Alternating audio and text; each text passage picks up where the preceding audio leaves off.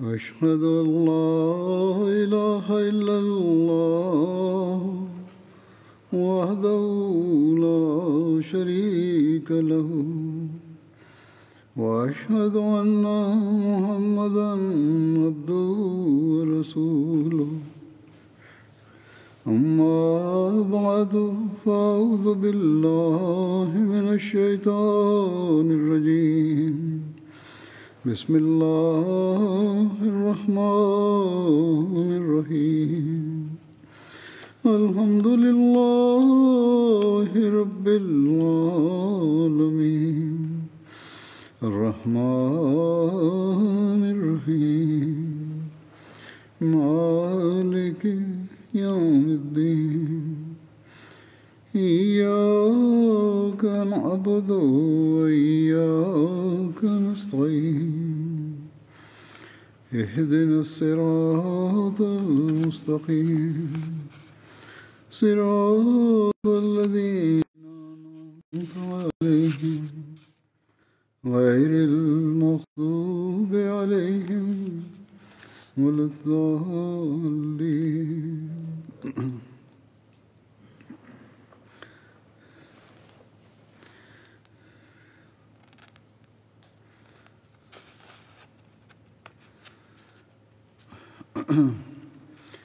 حضرت عمر رضی عنہ کا ذکر ہو رہا تھا۔ محکمہ قضاء کے اجرا کے بارے میں روایت ہے کہ حضرت عمر نے باقاعدہ قضاء کا سیگا، سیگے کا اجرا فرمایا۔ تمام اضلاع میں باقاعدہ عدالتیں قائم کیں اور قاضی مقرر کیے۔ حضرت عمر نے قضاء کے متعلق قانونی احکامات بھی صادر فرمائے۔ قاضیوں کے انتخابات میں ماہرین فقہ کو منتخب کیا جاتا۔ لیکن حضرت عمر اسی پر اکتفا نہیں کرتے تھے، بلکہ ان کا امتحان بھی لیتے تھے۔ قاضیوں کی گراں قدر گراں قدر تنخواہیں مقرر فرماتے تاکہ کوئی غلط فیصلہ کر دے۔ دولت مند اور معزز شخص کو قاضی مقرر فرماتے تاکہ فیصلہ کے وقت کسی کے روب میں نہ آ سکے۔ حضرت عمر نے عدالت میں مساوات اور انصاف کا لحاظ رکھنے کے لیے رکھنے کی تلقین فرمائی۔ ایک دفعہ حضرت عبئی بن کعب کے ساتھ کسی قسم کا جھگڑا تھا۔ حضرت عبئی نے زید بن ثابت کی عدالت میں مقدمہ کر دیا۔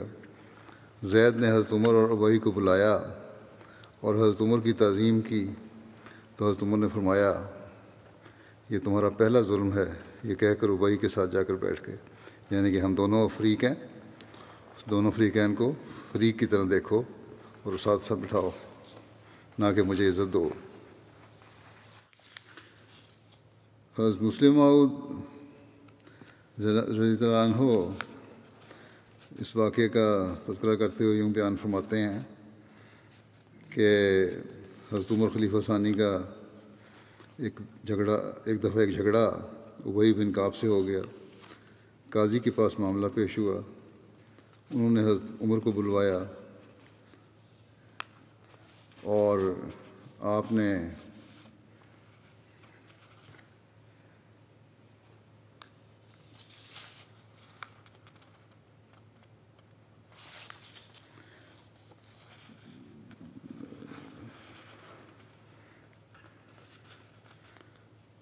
حضرت عمر کو بلوایا اور آپ کے آنے پر اپنی جگہ ادب سے چھوڑ دی، قاضی نے خلیفہ وقت ہیں۔ حضرت عمر فری کے مخالف کے پاس جا بیٹھے اور قاضی فرمایا کہ یہ پہلی بے انصافی ہے جو آپ نے کی ہے۔ اس وقت مجھ میں اور میرے فریق مخالف میں کوئی فرق نہیں ہونا چاہیے تھا۔ حضرت عمر نے افتاح کا محکمہ بھی جاری فرمایا۔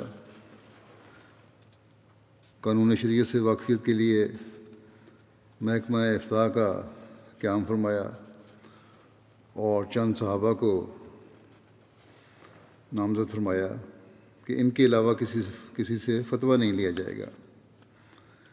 ان میں حضرت علی یہ فتویٰ دینے والوں میں حضرت علی تھے، حضرت عثمان، حضرت معاذ بن جبل، حضرت عبد الرحمٰن بن عوف، حضرت عبئی بن کعب، حضرت زید بن ثابت حضرت ابو حریرا حضرت ابو درداد تھے۔ ان لوگوں کے سوا اگر کوئی اور فتویٰ دیتا تو حضرت عمر اسے منع کر دیتے تھے۔ حضرت عمر ان مفتیان کی بھی وقتاً فوقتاً جانچ کرتے رہتے تھے۔ حضرت مسلمہ اس بارے میں فرماتے ہیں، ایک سیگا فتویٰ کا ہے۔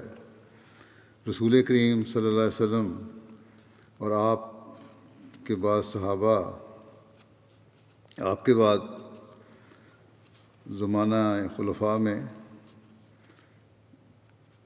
قاعدہ تھا کہ شرعی امور فتویٰ دینے کی ہر شخص کو اجازت نہ تھی۔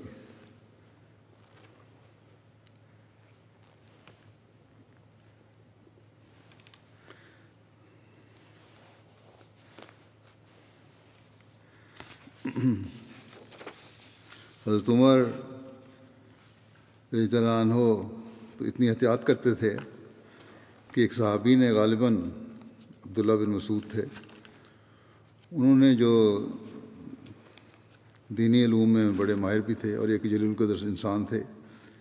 ایک دفعہ کوئی مسئلہ لوگوں کو بتایا اور اس کی اطلاع آپ کو پہنچی یعنی حضرت عمر کو جب اس کی اطلاع پہنچی تو آپ نے فوراً ان سے جواب طلب کیا کہ کیا تم امیر ہو؟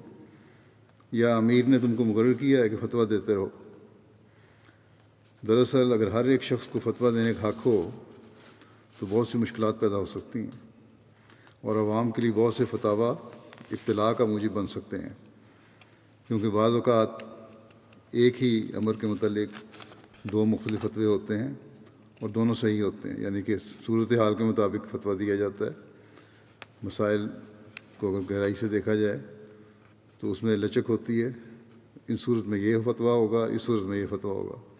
مگر عوام کے لیے یہ سمجھنا مشکل ہو جاتا ہے کہ دونوں کس طرح درست ہیں۔ اس لیے وہ پھر اطلاع میں پڑ جاتے ہیں۔ پھر اسی طرح محکمہ پولیس کا اجرا کیا۔ حضرت عمر نے ملک میں امن قائم رکھنے کی خاطر احداث یعنی پولیس کا محکمہ قائم فرمایا۔ اس محکمے کو احتساب، امن و امان، بازار کی نگرانی وغیرہ کے اختیارات دیے تھے۔ یعنی کہ لوگوں کو دیکھنا، کہ صحیح طرح ان باتوں پر عمل درآمد ہو رہا ہے کہ نہیں، کسی کے حق مارے جا رہے ہیں تو ان کو ادائیگی کروانا۔ جو انتظامی معاملات تھے، میں سے جب تک ہے جب تک قاضی کے پاس معاملہ نہیں جاتا۔ امن و امان بازار کی نگرانی وغیرہ، یہ ساری نگرانی نگرانی کے اختیارات تھے۔ حضرت عمر نے باقاعدہ جیلیں بھی بنوائیں۔ اس سے قبل جیلوں کا رواج نہیں تھا۔ سخت سزائیں بھی دی جاتی تھیں۔ مجرموں کو۔ پھر اسی طرح بیت المال کا قیام ہے۔ حضرت عمر سے قبل جو بھی مال آتا، وہ فوری تقسیم ہو جاتا۔ حضرت ابو بکر کے دور میں ایک مکان خرید کر بیت المال کے لیے وقف کیا گیا۔ لیکن وہ بند ہی رہتا تھا کیونکہ جو بھی مال آتا اسی وقت تقسیم ہو جاتا تھا۔ پندرہ ہجری میں بحران سے، بحرین سے پانچ لاکھ کی رقم آئی۔ تو حضرت عمر نے صحابہ سے مشورہ کیا کہ اس رقم کا کیا کیا جائے۔ ایک رائے یہ تھی کہ سلاطین شام میں خزانے کا محکمہ قائم ہے، چنانچہ اس رائے کو حضرت عمر نے پسند فرمایا اور مدینہ میں بیت المال کی بنیاد ڈالی۔ حضرت عبداللہ بن ارکم کو خزانے کا افسر مقرر کیا گیا۔ بعد میں مدینہ کے علاوہ تمام صوبہ جات اور اس، ان کے صدر مقامات میں بیت المال قائم کیے گئے۔ حضرت عمر عمارتوں کی تعمیر میں کفایت شاری سے کام لیتے تھے، مگر بیت المال کے لیے نہایت مستحکم اور شاندار عمارتیں بنوایا کرتے تھے۔ بعد میں ان پر پہرے دار بھی مقرر کیے گئے تھے۔ سیکورٹی کا پورا نظام تھا اس کے لیے۔ بیت المال کے مال کے متعلق حضرت عمر خود حفاظت فرماتے تھے۔ ایک واقعہ تاریخ میں آتا ہے کہ حضرت عثمان بن عفان کے ایک آزاد کردہ غلام بیان کرتے ہیں کہ ایک روز شدید گرمی تھی۔ میں حضرت عثمان کے ہمراہ عالیہ مقام میں ان کے پاس مویشیوں کے پاس تھا۔ عالیہ جو ہے یہ مدینہ سے ناجد کی جانب چار سے آٹھ میل کے درمیان کی وادی ہے، اسے عالیہ کہتے ہیں۔ آپ نے ایک آدمی کو دیکھا جو نو، دو نوجوان اونٹ ہانک کر لے جا رہا تھا یعنی حضرت عثمان نے۔ دیکھا کہ ایک آدمی آ رہا ہے، دو نو، اور جوان اونٹ اس کے آگے آگے چل رہے ہیں۔ اور زمین شدید گرم تھی۔ اس پر حضرت عثمان نے فرمایا، اس شخص کو کیا ہوا ہے؟ اگر یہ مدینہ میں رہتا اور موسم ٹھنڈا ہونے کے بعد نکلتا تو اس کے لیے بہتر ہوتا۔ جب وہ شخص قریب آیا تو حضرت عثمان نے ان کے ملازم کہتے ہیں کہ حضرت عثمان نے مجھے مجھ سے فرمایا کہ دیکھو یہ کون ہے؟ میں نے کہا چادر میں لپٹا ہوا ایک شخص ہے جو دو نوجوان اونٹ ہانک رہا ہے۔ پھر وہ شخص اور قریب ہوا۔ تو حضرت عثمان نے پھر فرمایا کہ دیکھو کون ہے؟ میں نے دیکھا تو حضرت عمر بن خطاب تھے۔ میں نے عرض کی، یہ تو امیر المومنین ہے حضرت عثمان کھڑے ہوئے اور دروازے میں سے سر باہر نکالا۔ لیکن گرم ہوا کی لفٹ پڑی تو آپ نے سر اندر کر لیا اور پھر فوراً ہی دوبارہ حضرت عمر کی طرف منہ کر کے عرض کیا، آپ کو کس مجبوری نے اس وقت گھر سے نکالا؟ ہے حضرت عمر نے فرمایا، صدقے کے اونٹوں میں سے یہ دو اونٹ پیچھے رہ گئے تھے۔ ان کے علاوہ باقی سارے اونٹ ہانک کر لے جائے جا چکے تھے۔ تو میں نے چاہا کہ ان کو چراگاہ میں لے جاؤں۔ مجھے ڈر تھا کہ یہ دونوں کھو جائیں گے۔ پھر اللہ مجھ سے ان کے بارے میں پوچھے گا۔ حضرت عثمان نے کہا، اے امیر المومنین، آپ سائے میں آئیں اور پانی پئیں، ہم آپ کے لیے کافی ہیں. خدمت کر لیتے ہیں، ہم انتظام کر دیتے ہیں بھیجنے کا۔ حضرت عمر نے فرمایا، اپنے سائے میں لوٹ جاؤ، تم جاؤ سائے میں بیٹھو. حضرت عثمان کے آزاد کردہ غلام کہتے ہیں کہ، میں نے عرض کیا، ہمارے پاس وہ ہے جو آپ کے لیے کافی ہے. اس پر حضرت عمر نے فرمایا، اپنے سائے کی طرف لوٹ جاؤ. پھر حضرت عمر چلے گئے۔ حضرت عثمان نے کہا، جو چاہتا ہے کہ وہ القوی الامین یعنی قوی اور امانت دار کو دیکھے، تو اس شخص کو دیکھ لے۔ ایک دوسری روایت میں آتا ہے کہ عمر بن نافع نے ابو بکر عیسیٰ سے روایت کر کے بیان کیا۔ وہ کہتے تھے، میں حضرت عمر بن خطاب، حضرت عثمان بن عفان اور حضرت علی بن ابی ابی طالب کے ساتھ صدقے صدقے کے وقت آیا۔ حضرت عثمان سائے میں بیٹھ گئے اور حضرت علی ان کے پاس کھڑے ہو کر وہ باتیں ان سے کہتے جاتے جو حضرت عمر کہتے تھے۔ اور حضرت عمر باوجود سخت گرمی کے گرمی کے دن ہونے کے دھوپ میں کھڑے تھے۔ اور آپ کے پاس دو سیاہ چادریں تھیں۔ ایک کی تہ بند باندھ لی تھی اور ایک سر پر ڈال لی تھی۔ اور صدقے کے اونٹوں کا معائنہ کر رہے تھے اور اونٹ کے رنگ اور ان کی عمریں لکھتے تھے۔ حضرت علی نے حضرت عثمان سے کہا کہ کتاب اللہ میں تم نے حضرت شعیب کی بیٹی کا یہ کال سنا ہے۔ ان خیرہ منس تاجر تاجرت القوی المین ان خیرہ منس تاجرتا تاجرت القوی المین یقیناً جنہوں جنہیں بھی تو نوکر رکھے، ان میں بہترین وہی ثابت ہوگا جو مضبوط اور ایماندار ہو۔ پھر حضرت علی نے حضرت عمر کی طرف اشارہ کر کے کہا، یہ وہی القوی الامین ہے۔ حضرت مسلمہ بیان فرماتے ہیں اس بارے میں واقعہ بیان کرتے ہوئے کہ حضرت عمر رضی اللہ عنہ ایک کا ایک واقعہ ہے۔ حضرت عثمان بیان کرتے ہیں۔ وہ کہتے ہیں، میں ایک دفعہ باہر کبہ میں بیٹھا ہوا تھا اور اتنی شدید گرمی پڑ رہی تھی کہ دروازہ کھولنے کی ہمت نہیں پڑتی تھی کہ اتنے میرے غلام نے مجھے کہا، دیکھیے شدید دھوپ میں باہر ایک شخص پھر رہا ہے میں نے پردہ ہٹا کر دیکھا تو مجھے ایک شخص نظر آیا۔ جس کا منہ شدت گرمی کی وجہ سے جھلسا ہوا تھا۔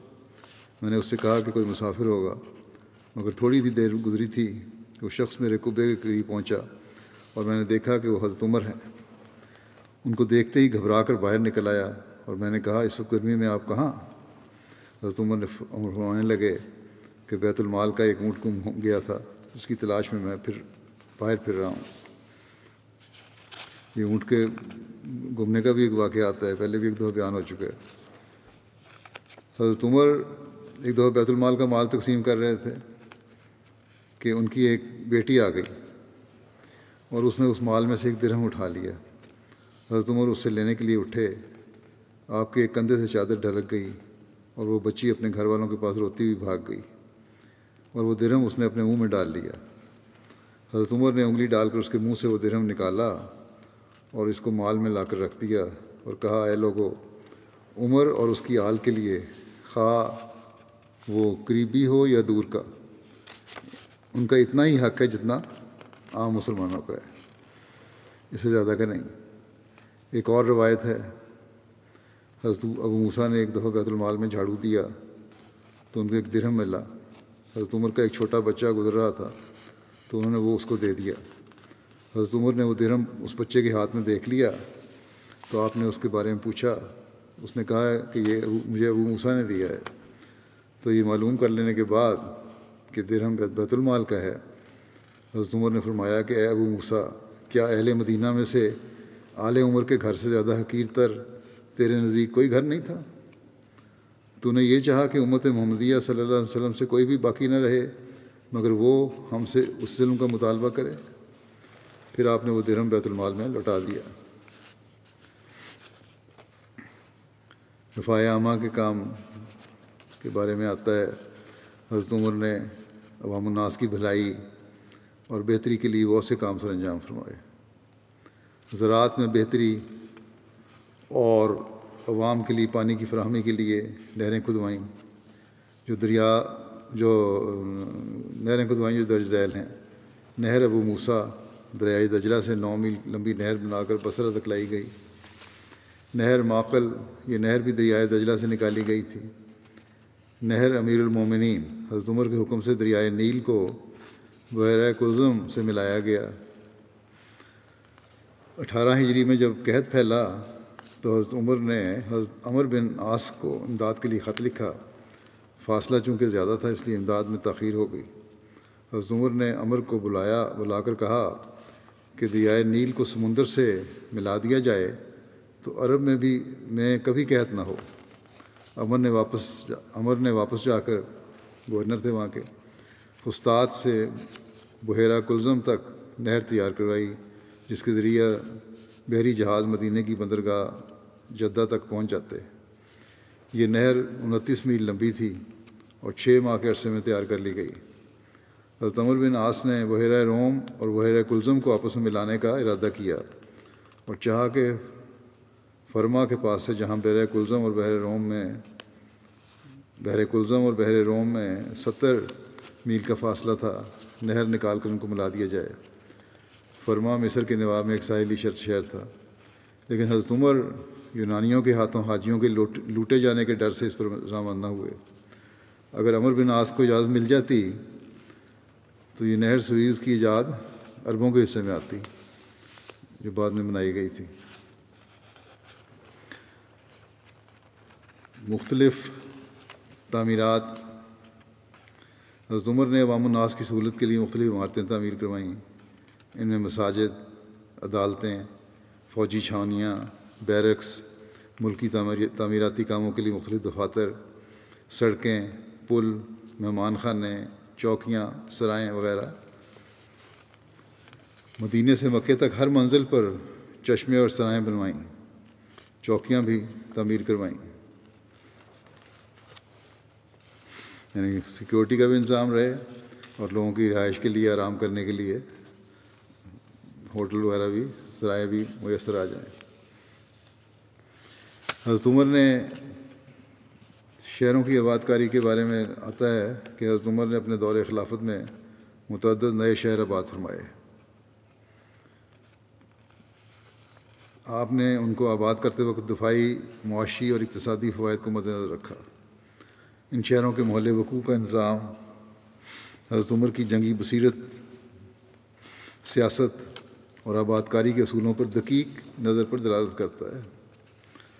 یہ شہر، حالت جنگ اور حالت امن دونوں میں فائدہ مند تھے۔ حضرت عمر کی کوشش ہوتی کہ عرب کی جو سرحد عجم سے ملی ہوئی ہے، وہاں شہر آباد ہوں تاکہ اچانک حملے سے بچا جا سکے۔ ان شہروں کا محل وقوع اس طرح ہوتا جو عربوں کو موافق ہوتا۔ ان شہروں کے ایک طرف عرب کی سرزمین ہوتی جو چراگاہ کا کام دیتی اور دوسری طرف اجمی سرزمین کے سرسبز علاقے ہوتے جہاں سے پھل، غلہ اور دوسری اشیاء میسر ہوتی یعنی زراعت دوسری طرف کی جاتی تھی۔ شہروں کی آباد کاری میں یہ بھی مدد رکھا گیا کہ ان کے درمیان کوئی دریا یا سمندر حائل نہ ہو۔ حضرت عمر نے بصرہ، کوفہ فستاد وغیرہ شہر آباد فرمائے۔ حضرت عمر نے مستحکم اور صحیح بنیادوں پر اس، ان شہروں کی آباد کاری کی، ان کی سڑکوں اور راستوں کو وسیع رکھا۔ بڑی کھلی سڑکیں تھیں اور نہایت بہترین انداز میں منظم کیا اور یہ طرز فکر ثابت کرتی ہے کہ آپ اس علم میں ماہر اور منفرد تھے۔ اسی طرح محکمہ فوج ہے، اس کا قیام کیا آپ نے۔ حضرت عمر نے باقاعدہ فوج کی ترتیب کی اور تنظیم سازی کی۔ مراتب کے لحاظ سے فوج کے رجسٹر بنوائے۔ اور ان کی تنخواہیں مقرر فرمائیں۔ حضرت عمر نے فوج کو دو حصوں میں تقسیم کیا۔ ایک جو باقاعدہ جنگ میں شامل ہوتے اور دوسرے والنٹیئر جو ضرورت کے وقت بلائے جاتے تھے۔ حضرت عمر کو فوج کی تربیت کا بہت خیال تھا۔ انہوں نے نہایت تاکید، تاکیدی احکام جاری کیے تھے کہ ممالک مفتوعہ میں کوئی شخص زراعت کی تجارت کا کا شغل اختیار نہ کرے، کرنے پائے۔ جو فتح ہوں گے علاقے وہاں کوئی شخص تجارت یا زراعت نہیں کرے گا جا کے۔ کیونکہ اس سے ان کے کیونکہ یہ فوجی تھے، فوجیوں کے بارے میں تھا۔ کیونکہ اس سے ان کی سپاہیانہ جوہر کو نقصان پہنچنے کا اندیشہ تھا۔ آج کل ہم دیکھتے ہیں مسلمان ملکوں میں بھی کہ فوجی تجارتوں میں مصروف ہیں۔ بلکہ کہا جاتا ہے ایک ملک کے بارے میں کہ کمیشن لیتے ہی پہلے تو اپنی پیشہ ورانہ مہارت کی طرف کت کو دیکھتے تھے فوجی؟ اب کمیشن ملتے ہی جو افسر ہوتا ہے، وہ یہ دیکھتا ہے کہ کہاں کوئی نئی کالونی بن رہی ہے کون سی ڈیفینس کالونی بن رہی ہے جہاں مجھے پلاٹ ملے اور میں پلاٹ الاٹ الاٹ کراؤں۔ بہرحال، اور اسی وجہ سے پھر ان کی سپاہیانہ صلاحیتیں کم ہوتی چلی جا رہی ہیں۔ پھر آتا ہے کہ سرد اور گرم ممالک پر حملہ کرتے وقت موسم کا بھی خیال رکھا جاتا تھا۔ فوج کی صحت اور تندرستی کو نقصان نہ پہنچے تاکہ فوج کے متعلق حضرت عمر نے سختی سے ہدایات دی تھیں کہ ساری فوج تیراکی، تیر چلانا اور ننگے پاؤں چلنا سیکھے۔ ہر چار مہینے کے بعد سپاہیوں کو کو وطن جا کر اپنے اہل و عیال سے ملنے کے لیے رخصت دی جاتی تھی۔ جفاکشی کے خیال سے حکم تھا کہ اہل فوج رکاب کے سہارے سے سوار نہ ہوں۔ گھوڑے پر سوار ہونے کے لیے رکاب میں پاؤں ڈال کے نہیں سوار ہونا، بلکہ چھلانگ مار کے سوار ہونا۔ نرم کپڑے نہ پہنیں، دھوپ سے بچیں۔ اور ہماموں میں نہ نہائیں وہاں زیادہ آرام طلبی کی عادت پڑ جاتی ہے۔ حضرت عمر بہار کے موسم میں فوج کو سرسبز اور شاداب علاقوں میں بھیج دیتے تھے۔ فوجی بیرکس اور چھاونیاں چھاونیاں کے بناتے وقت آب و ہوا کو مد نظر رکھا جاتا۔ یہ بھی ضروری تھا کہ سرسبز علاقوں میں فوجوں کو بھیجا جائے تاکہ وہاں ان کی تازہ فضا سے بھی اچھی رہے۔ آب و ہوا کو مد نظر رکھا جاتا تھا۔ تمام اضلاع میں فوجی چھاونیاں بنوائیں۔ فوجی صدر مقامات میں مدینہ، کوفہ، بصرہ، موصل فستاد دمشق، ہمس، اردن، فلسطین شامل کیے۔ جہاں ہمیشہ فوج تعینات رہتی تھی۔ ہر چار ماہ کے بعد فوجیوں کو چھٹی دی جاتی تھی۔ فوجی مرکز میں بیک وقت چار ہزار گھوڑے ہوتے تھے، جن کی دیکھ بھال کی جاتی۔ گھوڑوں کی رانوں پر جیشن فی سبیل اللہ داغ کر لکھا جاتا تھا یعنی اللہ کی راہ میں لشکر۔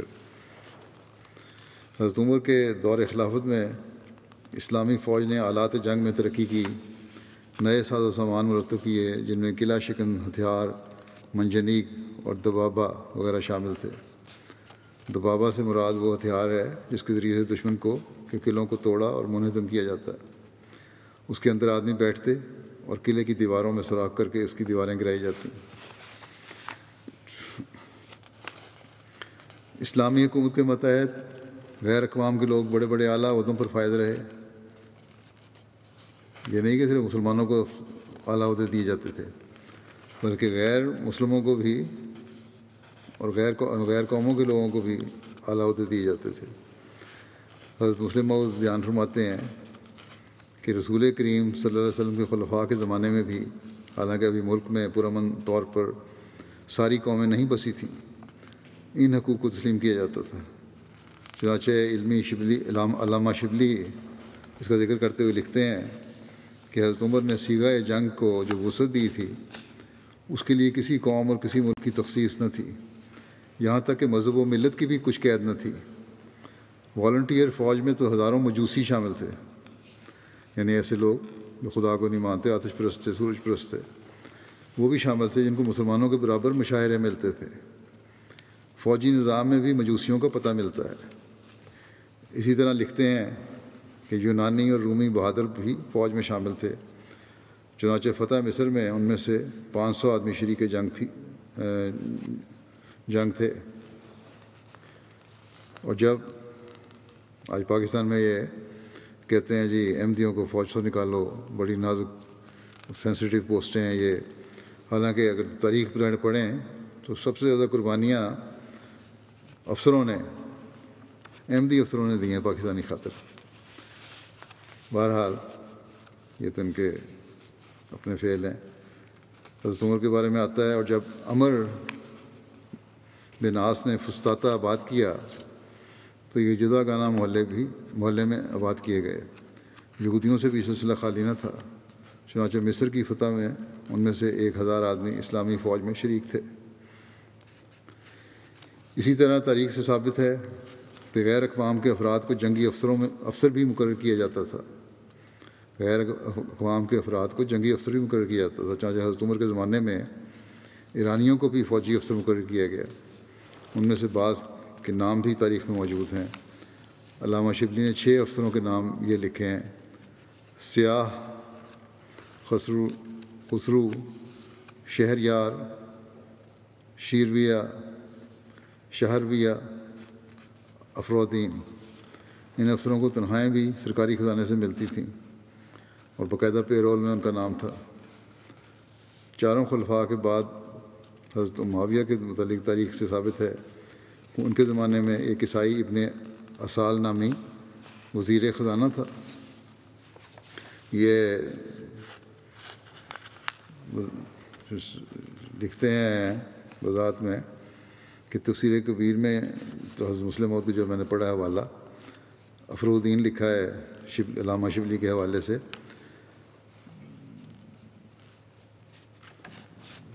ایسے ہی الفاروق میں بھی درج ہے، لیکن عربی کتب میں اس کا نام افروزین لکھا ہے، زال کے ساتھ بجائے دال کے۔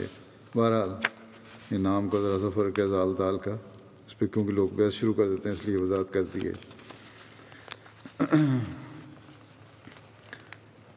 اسی طرح، مارکیٹ کنٹرول، پرائس کنٹرول کے لحاظ سے جو ناجائز حد تک قیمت گرانا ہے اس سے بھی منع فرمایا ہے۔ اسلام نے اور حضرت عمر نے اس کی پابندی کروائی۔ اس بارے میں مال کی قیمت گرانے کی ممانعت کے بارے میں مسلم عہد فرماتے ہیں کہ اسلام نے قیمت کو ناجائز حد تک گرانے سے بھی منع کیا ہے۔ قیمت کا گرانا بھی ناجائز مال کمانے کا ذریعہ ہوتا ہے۔ کیونکہ طاقتور تاجر اس ذریعے سے کمزور تاجروں کو تھوڑی قیمت اور مال فروخت کرنے پر مجبور کر دیتا ہے اور ان کا دیوالا نکل، نکال، نکلوانے میں کامیاب ہو جاتا ہے۔ حضرت عمر کے زمانے کا ایک واقعہ ہے کہ آپ بازار کا دورہ کر رہے تھے کہ ایک باہر سے آئے ہوئے شخص کو دیکھا، وہ خشک انگور نہایت ارزاں قیمت پر فروخت کر رہا تھا، جس قیمت پر مدینہ کے تاجر فروخت نہیں کر سکتے تھے۔ آپ نے اسے حکم دیا کہ یا تو اپنا مال منڈی سے اٹھا کر لے جاؤ، یا پھر اسی قیمت پر فروخت کرو، جسے مناسب، جس مناسب قیمت پر مدینہ کے تاجر فروخت کر رہے تھے۔ جو مدینہ کے تاجر تھے وہ زیادہ مال قیمت نہیں لے رہے تھے، بلکہ مناسب قیمت تھی۔ اپنے اخراجات آپ نے کہا اسی قیمت فروخت کر لو۔ جب آپ سے اس حکم کی وجہ پوچھی گئی تو آپ نے جواب دیا کہ اگر اس طرح فروخت کرنے کی اسے اجازت دی گئی تو مدینہ کے تاجروں کو جو مناسب قیمت پر مال فروخت کر رہے ہیں، نقصان پہنچے گا۔ اس میں کوئی شک نہیں کہ بعض صحابہ نے حضرت عمر کے اس فعل کے خلاف رسول کریم صلی اللہ علیہ وسلم کا یہ کال پیش کیا۔ کہ منڈی کے بھاؤ میں دخل نہیں دینا چاہیے، مگر ان کو یہ ان کا یہ اعتراض درست نہیں تھا۔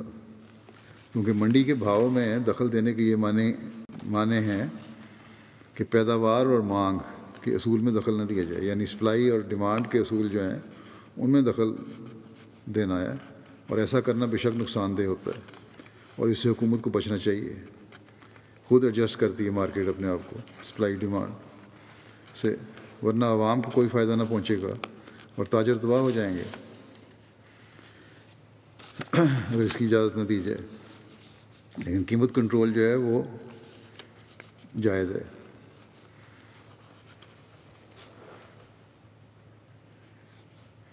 حضرت مسلم اس تفصیل ایک اور جگہ یوں بیان فرماتے ہیں کہ شہری حقوق میں یہ بھی داخل ہے کہ لین دین کے معاملات میں خرابی نہ ہو۔ ہم دیکھتے ہیں کہ اسلام نے اس حق کو بھی نظر انداز نہیں کیا۔ چنانچہ اسلام نے بھاؤ کو بڑھانے اور مہنگا سودا کرنے سے روکا ہے۔ اسی طرح دوسروں کو نقصان پہنچانے اور ان کی، ان کو تجارت میں فیل کرنے کے لیے بھاؤ کو گرا دینے سے بھی منع فرمایا ہے۔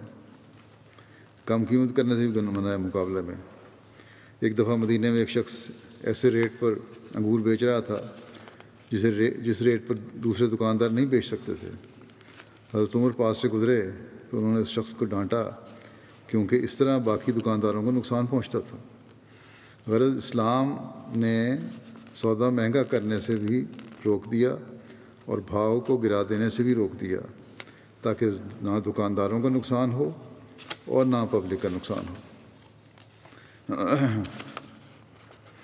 تعلیم کے نظام کے بارے میں آتا ہے کہ حضرت عمر نے تعلیم کو نہایت ترقی دی۔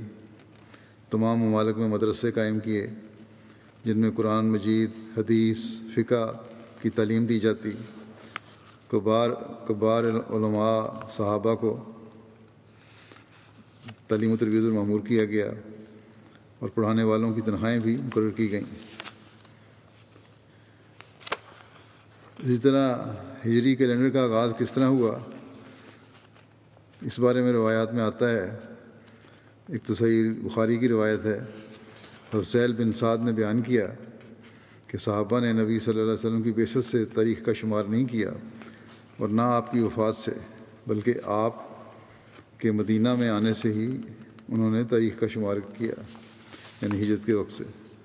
بخاری کے شارے علامہ ابن ابن حجر اسقلانی کہتے ہیں کہ امام کہ کہتے ہیں امام سہیلی کے نزدیک صحابہ نے ہجرت سے تاریخ کا آغاز کرنے کا خیال، اللہ تعالیٰ کے قول ل مسجد اس سے سا التقوا من اول یومن سے لیا ہے۔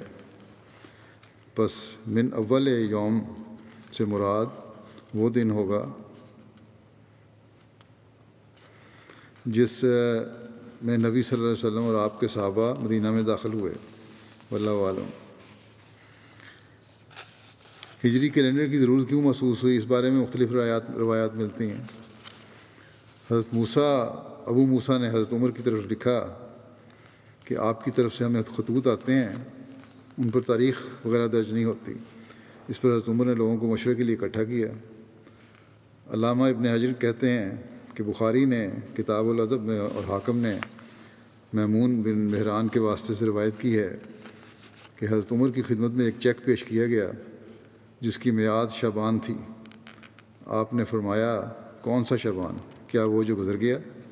یا وہ جس میں سے ہم گزر رہے ہیں؟ یا وہ شبان جو آئے گا؟ آپ نے فرمایا، لوگوں کے لیے کوئی تاریخ متعین کرو جو سب کو معلوم رہے۔ ابن سیرین کہتے ہیں کہ ایک شخص یمن سے آیا اور اس نے کہا، میں نے یمن میں ایک چیز دیکھی جسے وہ تاریخ کہتے ہیں۔ وہ اسے یوں لکھتے ہیں کہ فلاں سال اور فلاں مہینہ۔ حضرت عمر نے فرمایا، یہ عمدہ طریق ہے، تم بھی تاریخ لکھو۔ ہجری تقویم کا آغاز کس نے کیا؟ یہ کیلنڈر کا آغاز اس بارے میں متفرق آ رہا ہے۔ پہلے کال کے مطابق نبی کریم صلی اللہ علیہ وسلم نے تاریخ مرتب کرنے کا ارشاد فرمایا اور ربیع الاول میں تاریخ لکھی گئی۔ چنانچہ حاکم نے اپنی کتاب الکلیل میں ابن شہاب ابن شہاب ظہری سے روایت کی ہے کہ نبی ان نبیہ صلی اللہ علیہ وسلم لمہ قدم المدینہ تھا امرا بتاریخ و کتبہ پھر ربیع الاول جب نبی کریم صلی اللہ علیہ وسلم مدینہ تشریف لائے، تو آپ نے تاریخ لکھنے کا ارشاد فرمایا بس وہ ربیع الاول میں لکھی گئی۔ علامہ ابن حجر کہتے ہیں کہ روایت موزل ہے۔ موزل سے مراد ہے، وہ روایت ہوتی ہے جس کی صنعت میں پیدر پہ دو یا زیادہ راوی ساکت ہوں۔ ایک اور روایت میں ہے کہ تاریخ کی ابتدا اس دن سے ہوئی، جس دن رسول کریم صلی اللہ علیہ وسلم ہجرت فرما کر مدینہ تشریف لائے۔ اور مشہور بات اس کے برعکس ہے، اور وہ یہ کہ تاریخ تقویم ہجری حضرت عمر کے دور خلافت میں قائم ہوئی۔ سب الہدا والرشاد فی سیرت خیر الباد کے مصنف محمد بن یوسف صالی کہتے ہیں کہ ابن صلاح نے کہا ہے کہ انہوں نے ابو طاہر محمش کی کتاب اشروط میں یہ لکھا ہوا دیکھا ہے کہ رسول اللہ صلی اللہ علیہ وسلم نے تاریخ لکھنے کا ارشاد فرمایا تھا۔ کیونکہ جب آپ نے نجران کے عیسائیوں کی طرف خط لکھنے کا ارشاد فرمایا تو حضرت علی سے فرمایا، اس میں لکھو لخم سے من الحجرت یعنی ہجرت کے پانچ بعد پانچواں سال۔ بس اس لحاظ سے پہلے مورخ رسول رسول اللہ صلی اللہ علیہ وسلم ہیں اور حضرت عمر نے اس میں آپ صلی اللہ علیہ وسلم کی اتباع کی ہے۔ دوسرے قول کے مطابق حضرت یالہ بن امیہ نے تاریخ کا آغاز کیا، جو یمن کے رہنے والے تھے۔ امام احمد نے اس کو بیان کیا ہے، لیکن اس میں انقطاع ہے یعنی امر اور یالہ کے درمیان میں۔ تیسرے اور مشہور قول کے مطابق یہ ہے کہ تاریخ تقویم ہجری کا آغاز حضرت عمر کے طور خلافت میں ہوا۔ ہجری کیلنڈر کے لیے ہجرت سے کیوں آغاز کیا گیا، اس بارے میں یہ تفصیل ملتی ہے۔ جب حضرت عمر نے سال کے تعین کے لیے مشورہ مانگا تو ایک رائے یہ تھی کہ نبی کریم صلی اللہ علیہ وسلم کی پیدائش سے اس کا آغاز کیا جائے۔ دوسری رائے یہ تھی کہ آپ کے مبوس ہونے کے سال سے اس کا آغاز کیا جائے۔ تیسری رائے یہ تھی کہ آپ کی کے وفات کے سال سے اس کا آغاز کیا جائے۔ چوتھی رائے یہ تھی کہ آپ کی ہجرت کے سال سے اس کا آغاز کیا جائے۔ ہجرت کے سال سے اس کا آغاز کرنا مناسب سمجھا گیا، کیونکہ ولادت اور بیست کی اس کے سال کی تعین میں اختلاف تھا، جہاں تک وفات کا تعلق ہے۔ تو اس لیے منتخب نہیں کیا کیونکہ نبی کریم صلی اللہ علیہ وسلم کی وفات کی وجہ سے مسلمانوں کے رنج و علم کا عنصر اس میں شامل تھا۔ بس صحابہ نے ہجرت پر اتفاق کیا۔ صحابہ نے ربیع الاول کے بجائے محرم سے سال کا آغاز کیوں کیا؟ تو اس کی وجہ یہ ہے کہ رسول اللہ صلی اللہ علیہ وسلم نے ہجرت کا عزم محرم کے مہینے میں ہی کر لیا تھا۔ ذوالحجہ میں بیت اقبا ثانیہ ہو چکی تھی اور وہی ہجرت کا پیش خیمہ تھی۔ اس طرح بیت اقبا ثانیہ اور ہجرت کا پختہ ارادہ کر لینے کے بعد جس مہینے کا چاند طلوع ہوا، وہ محرم کا چاند تھا۔ لہٰذا مناسب یہی سمجھا کہ اسی کو نقطۂ آغاز بنایا جائے۔ علامہ ابن حجر کہتے ہیں، اسلامی کیلنڈر کے محرم سے آغاز کی مناسبت سے میرے نزدیک یہ سب سے مضبوط دلیل ہے۔ نبی کریم صلی اللہ علیہ وسلم مدینہ کب تشریف لائے اس بارے میں مختلف آ رہا ہیں۔ آپ مختلف جگہ ٹھہرتے ہوئے بارہ ربیع الاول، چودہ نبی مطابق بیس ستمبر، چھ سو بائیس عیسوی کو مدینہ کے پاس پہنچے۔ بعض مورخین کے نزدیک آٹھ ربیع الاول کی تاریخ تھی۔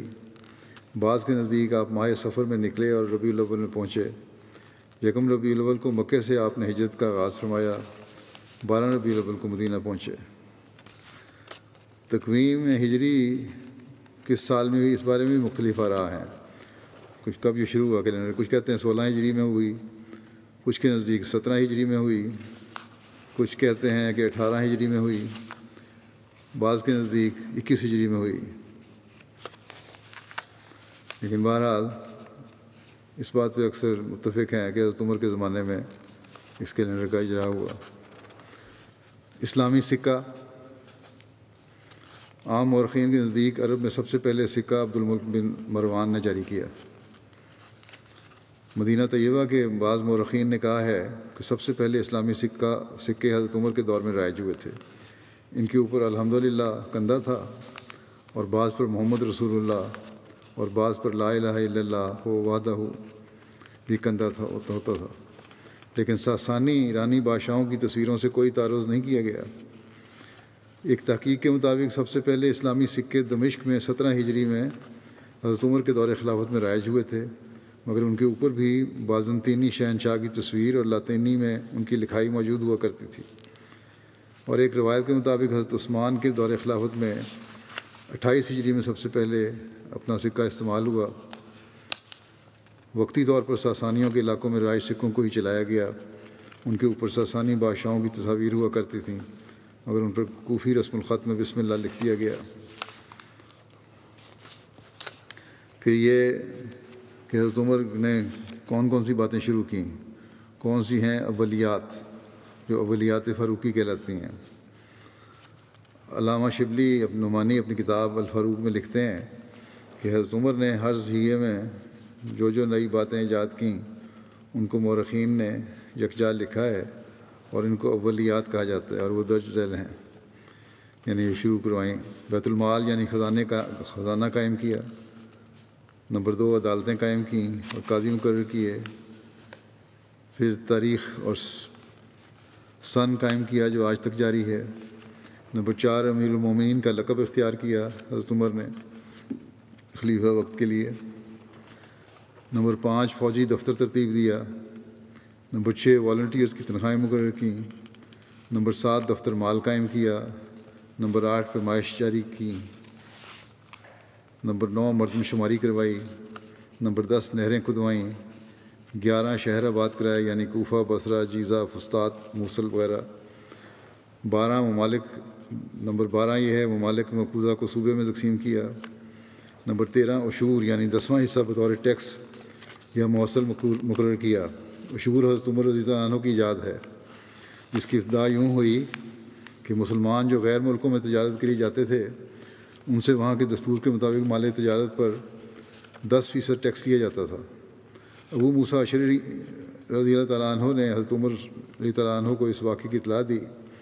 حضرت عمر رضی اللہ عنہ نے حکم دیا کہ ان ملکوں کے تاجروں کو جو ہمارے ملک میں آئیں ان سے بھی اسی قدر محصول لیا جائے۔ یعنی پھر دس فیصد ان سے بھی وصول کیا جائے۔ نمبر چودہ یہ ہے کہ دریا کی پیداوار پر محصول لگایا اور محصل مقرر کیے۔ نمبر پندرہ حربی تاجروں کو ملک میں آنے اور تجارت کرنے کی اجازت دی۔ نمبر سولہ، جیل خانہ قائم کیا۔ نمبر سترہ، درے کا استعمال کیا۔ درہ کا استعمال کیا۔ نمبر اٹھارہ، راتوں کو گشت کر کے رعایا کے دریافت۔ حال کا طریق نکالا۔ نمبر انیس، پولیس کا محکمہ قائم کیا۔ نمبر بیس، جا بجا فوجی چھاونیاں قائم کیں۔ نمبر اکیس، گھوڑوں کی نسلوں میں اصیل اور مجنس کی تمیز قائم کی جو اس وقت تک عرب میں نہ تھی۔ نمبر بائیس، پرچہ نویس مقرر کیے۔ نمبر تیئیس، مکہ مکرمہ سے مدینہ منورہ تک مسافروں کے آرام کے لیے مکانات بنوائے۔ چوبیس، لاوارث بچوں کی پرورش کے لیے روزے، روزینہ مقرر کیے۔ پچیس، مختلف شہروں میں مہمان خانے تعمیر کرائے۔ چھبیس، یہ قاعدہ قرار دیا کہ اہل عرب گو کافر ہوں، غلام نہیں بنائے جا سکتے۔ ستائیس مفلوق الحال عیسائیوں اور یہودیوں کے روزینے مقرر کیے، اٹھائیس مکاتب قائم کیے، انتیس معلم اور مدرسوں کے مشاعرے مقرر فرمائے، تنخواہیں مقرر کیں۔ تیس حضرت بکر کو اسرار کے ساتھ قرآن مجید کی ترتیب پر آمادہ کیا اور اپنے اہتمام سے اس کا کام، اس کام کو پورا کیا۔ اکتیس قیاس کا اصول قائم کیا۔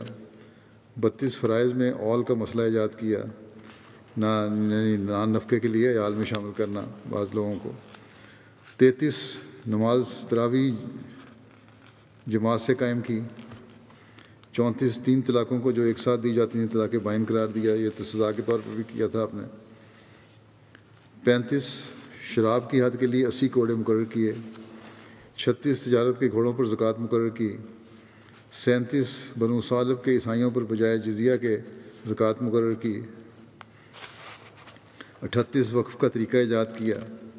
انتالیس نماز جنازہ میں چار تکبیروں پر تمام لوگوں کا اجماع کروایا، کرا دیا۔ چالیس،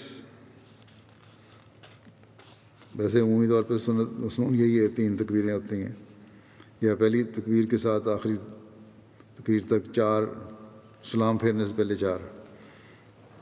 ایک، دو، تین، چار چار ہی بنتی ہیں نا۔ ابھی بھی یہی جائز ہے۔ چالیس، یہ ہے کہ مساجد میں بعض کا طریقہ قائم کیا اور ان کی اجازت سے تمیم داری نے واز کہا اور یہ اسلام میں پہلا واز تھا۔ اکتالیس اماموں اور موزنوں کی تنخواہیں مقرر کیں۔ بیالیس مساجد میں راتوں کو روشنی کا انتظام کیا۔ ترتالیس حجب کرنے پر تعزیر کی سزا قائم کی۔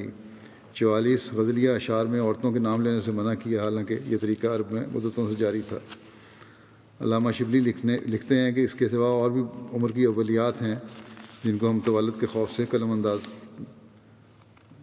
قلم انداز کرتے ہیں۔ بہرحال یہ ذکر ابھی چل رہا ہے۔ آئندہ بھی انشاءاللہ بیان ہوگا۔ اس وقت میں بعض مرحومین کا ذکر کرنا چاہتا ہوں۔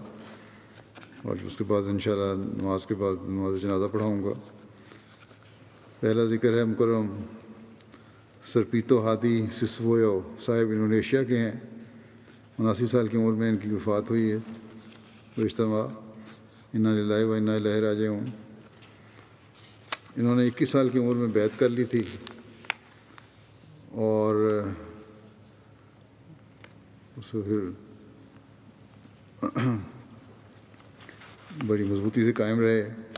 پھر مرحوم نے اہلیہ لکھا ہے کہ مرحوم نے اہلیہ کے اور آٹھ بچے یادگار چھوڑے ہیں۔ ایک بیٹا ان کا بطور مبلغ خدمت پہ جا لا رہا ہے۔ مرحوم کئی مرتبہ جماعت کے صدر کی حیثیت سے خدمت انجام دیتے رہے۔ دارالقضاء انڈونیشیا میں بطور قاضی بھی خدمت کی توفیق پائی۔ تبلیغ کا بہت شوق تھا، ایک فعال دائی اللہ تھے۔ کسی بھی قسم کے مشکل حالات میں تبلیغ کا جذبہ کبھی ختم نہیں ہوا۔ ان کے بیٹے اروان حبیب اللہ، مربی ہیں جو کہتے ہیں کہ کئی دفعہ ایسا ہوتا کہ موٹر سائیکل کسی کے گھر چھوڑ کر بیسیوں کلو میٹر تک پیدل سفر کیا کرتے تھے، تبلیغ کے لیے، دوسرے گاؤں جانے کے لیے نہریں اور چٹانوں کو پار کرنا پڑتا، کرتے۔ سفر بہت مشکل ہوتا تھا۔ والد صاحب محنت و مشقت کرنے والے شخص تھے۔ جب والد صاحب بطور ٹیچر ملازمت کرتے تھے، تو انہوں نے اسکول کے پرنسپل کو درخواست کی کہ ان کی پڑھانے کی باری چار ہی دنوں میں کروا دی جائے، جتنے جتنے اسکول کی کلاسیں ہیں، چار دن مکمل کر دیں اور باقی دن چھٹی ہو جائے۔ تاکہ تبلیغ کے لیے زیادہ وقت مل سکے۔ جمعرات میں اسکول سے فارغ ہو کر سیدھا تبلیغ کے لیے جاتے اور اتوار کی شام کو ہی گھر واپس آتے تھے، بلکہ بعض دفعہ سوموار کی صبح گھر آتے۔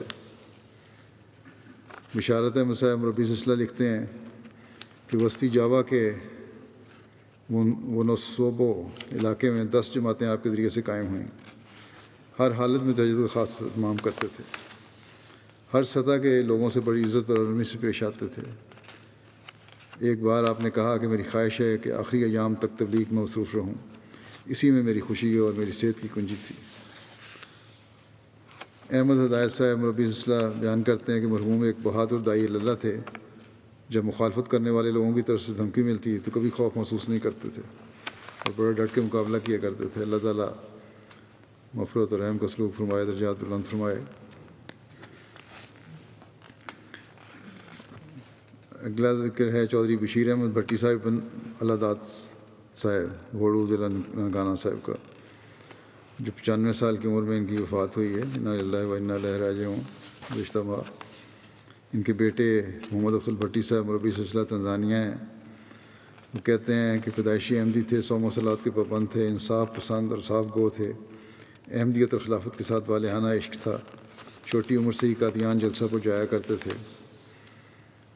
گاؤں میں گنڈے تعویذ کرنے والوں والوں سے لوگ بہت ڈرتے تھے یہ عام رواج ہے ہمارے ملکوں میں۔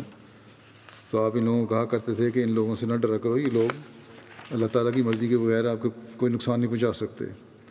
لیکن گاؤں کے لوگ یہ کہہ دیا کرتے تھے ان کو کہ آپ لوگ تو احمدی ہیں، آپ ان چیزوں کو نہیں مانتے، اس لیے آپ کو کوئی نقصان نہیں پہنچتا۔ لیکن ہمیں بڑا خوف ہے۔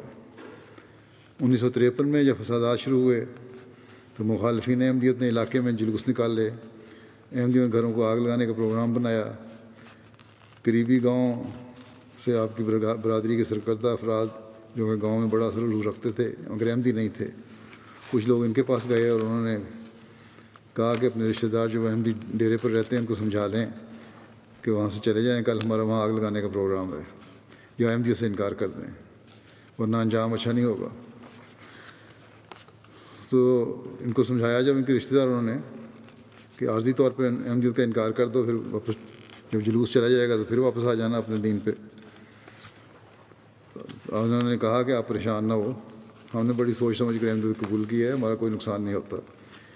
ہم احمد کے لیے قربان تو ہو سکتے ہیں، مگر یہ کوئی گوارہ نہیں کر سکتے۔ ایک منٹ کے لیے، ایک منٹ کے لیے بھی اپنے ایمان سے پیچھے ہٹیں۔ بہرحال انہوں نے کہا، اگر تم کچھ نہیں کر سکتے، نہ کرو، ہمارا توقل اللہ تعالیٰ پر ہے۔ لیکن اللہ تعالیٰ نے ایسا انتظام کیا کہ جلوس بھی کچھ فاصلے تک آ کے خود بخود تتر بتر ہو گیا اور ان کو ضرورت نہیں ہوئی ان کے ڈیرے تک آنے کی۔ عثمان خان میں دو بیٹے، بیٹیاں اور پانچ بیٹے شامل ہیں۔ ایک بیٹے مکرم افضل بھٹی صاحب مربی سلسلہ تنزانیہ ہیں، وہاں خدمت کی توفیق پا رہے ہیں۔ میدان عمل میں ہونے کی وجہ سے جنازہ اور تدفین میں شامل نہیں ہو سکے۔ اللہ تعالیٰ مرحوم کے درجات بلند فرمائے اور ان کے اولاد کو بھی ان کی نیکیاں جاری رکھنے کی توفیق عطا فرمائے اور ان کے بیٹے جو شامل نہیں ہو سکے ان کو بھی صبر اور حوصلہ کی توفیق دے۔ اگلا ذکر ہے حمید اللہ خاتم ملی صاحب، ابن چودھری، اللہ رکھا ملی صاحب دار نصر غربی ربا کا۔ بیاسی سال کی عمر میں وفات پا گئے نہ و نہ لہراجے ہوں اب چودھری اللہ بخش بھولر صاحب صحابی وسیم علیہ السلام کے نواسے اور نصر اللہ ملی صاحب شہید شہید مربی سلسلہ کے والد تھے۔ مرحوم صحمۃ صلاح کی پبان سادل و شریف النف غریب پرور ایک مخلص اور فدائی احمدی تھے۔ دوران ملازمت مخالفت کا ڈٹ کر بڑی بہادری سے مقابلہ کرتے رہے۔ ان کے ایک بیٹے وقفی زندگی ہیں روا میں طاہر آرٹ میں کام کر رہے ہیں۔ اللہ تعالیٰ مغفرت الرحم کا سلوک فرمائے ان سے۔ اگلا ذکر ہے محمد علی خان صاحب پشاور کا، جو شریف اللہ خان صاحب کے بیٹے تھے۔ نواسی سال کی عمر میں، انانوے سال کی عمر میں، ایٹی نائن۔ بقضاء الہی وفات پا گئے نہ اللہ بھائی نہ راجعون۔ اللہ کے فضل سے ایک بیٹا آٹھ حصے کے موسی تھے۔ عثمان خان میں تین بیٹیاں اور سات بیٹے شامل ہیں۔ ان کی ایک بیٹی سلیمہ صاحب، آج صاحب، یہاں اسلام آباد نہیں رہتے ہیں۔ ان کی اہلیاں ہیں۔ یہ لکھتی ہیں، پہلے یہ لوگ غیر مباح تھے، خاندان ان کا۔ پھر انیس سو چون میں خلیفہ ثانی کے ہاتھ پر بیعت کی اور تاحیات، جماعت اور خلافت سے وابستہ رہے۔ اور دینی غیرت اور جماعت سے گہری وابستی کا مظاہرہ کیا ہے ان کے والد نے۔ ان کے والد نے انیس سو چون میں بیعت کی تھی۔ پہلے غیر مباح تھے۔ بہرحال اس کے بعد پھر ان کو جماعتی خدمت کی توفیق ملی۔ قائد ضلع، قرآن علم جامع رہے، پھر سیکٹری وسایا سیکٹری تعلیم قرآن وغیرہ رہے۔ کتب کا مطالعہ مسلم السلام کو بڑی گہری گہرائی سے کیا کرتے تھے۔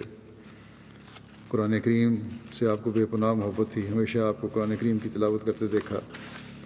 قرآن کریم کا بہت سا حصہ آپ کو زبانی یاد تھا۔ دعا گو، نیک مہمان نواز، سچے اور کھرے انسان تھے۔ درود شیف کا بہت ورد کیا کرتے تھے۔ لوگوں کی مالی مدد بھی بہت کرتے تھے۔ ان کے غیر احمدی رشتہ داروں نے کہا، ان کو کہ اگر آپ احمدیت چھوڑ دیں تو ہم آپ کے قدموں میں قربان ہونے کے لیے تیار ہیں۔ تو کہتے ہیں، میرے والد نے کو جواب دیا۔ مجھے تمہاری قربانی کی کیا ضرورت ہے؟ میں تو خود قربان ہو چکا ہوں۔ اب میری بات سنو کہ مسیح موت کو مان لو، جس نے آنا تھا وہ آ گیا اور اپنی زندگیوں سے سنوار لو۔ لیکن بہرحال انہوں نے کوئی توجہ نہیں دی، آہستہ آہستہ وہ سارے رشتے دار ساتھ چھوڑ گئے۔ لیکن آپ احمدیت کے ساتھ تعلق میں دن بدن ترقی کرتے چلے گئے۔ اللہ تعالیٰ مغفرت الرحم کو سلوک فرمائے ان سے یاد بلند کرے۔ اگلا ذکر ہے صاحبزادہ مہدی لطیف صاحب، میری لینڈ امریکہ کا، جو ستاسی سال کی عمر میں وفات پا گئے نہ اللہ و نہ لہراج ہوں صاحبزادہ مہدی لطیف صاحب اور صاحبزادہ عبداللطیف شہید رضی اللہ عنہ کے پوتے اور صاحبزادہ محمد طیب لطیف صاحب مرحوم کے بیٹے تھے۔ صاحبزادہ مہدی لطیف صاحب مرحوم اللہ تعالیٰ کے فضل سے موسی تھے۔ حضرت مسیم علیہ السلام کی کتب کا بہت وسیع مطالعہ کیا ہوا تھا۔ پنج وقتہ نمازوں اور تجد کی ادائیگی باقاعدگی سے کیا کرتے تھے۔ خلافت احمدیت کے شدائی تھے۔ بہت ہی عاجز اور منقصر مزاج شخصیت کے مالک تھے۔ آپ کو تبلیغ کا بہت شوق تھا اور ہمیشہ دوسروں کو بھی تبلیغ کرنے کی تلقین کیا کرتے تھے۔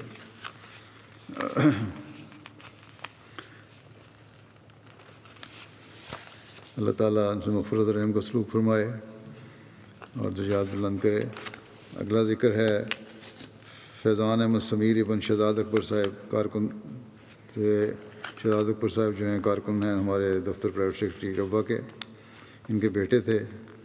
کووڈ سے سولہ سال کی عمر میں ان کی وفات ہو گئی۔ نہ اللہ و نہ راجے ہوں نہایت ہی ذہین، کم گو، شریف النفس، نیک بچہ تھا۔ وقف نو کی تحریک میں شامل تھا۔ اپنی پڑھائی کی طرف توجہ دینے والا اور غیر ضروری سرگرمیوں میں، بلکہ کھیلوں میں بھی بہت کم حصہ لیتا تھا۔ سنجیدہ طبع آدمی، بچہ تھا بالکل۔ اسکول کے علاوہ زیادہ وقت گھر پر گزارتا تھا۔ اللہ تعالیٰ مرحوم کے والدین کو بھی صبرتا فرمائے۔ ان کے نانا بھی جماعت کی لمبا عرصہ خدمت کرتے رہے ہیں، خواجہ عبد الشکور صاحب۔ مفرت الرحم کا سلوک فرمایا، درجات بلند کرے۔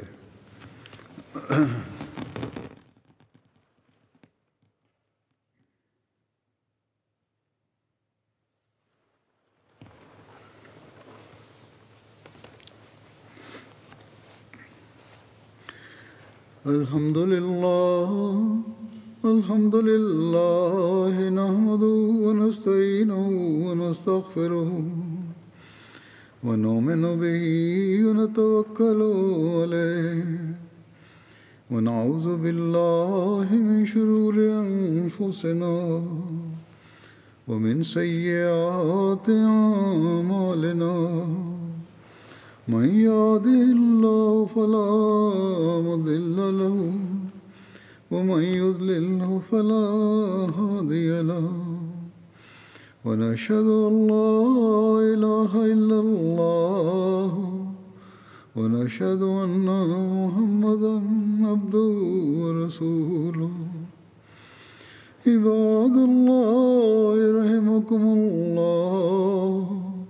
إن الله يأمر بالعدل والإحسان وإيتاء ذي القربى وينهى عن الفحشاء والمنكر والبغي يعظكم لعلكم تذكرون اذكروا الله يذكركم ودوه يستجب لكم ولذكر الله أكبر.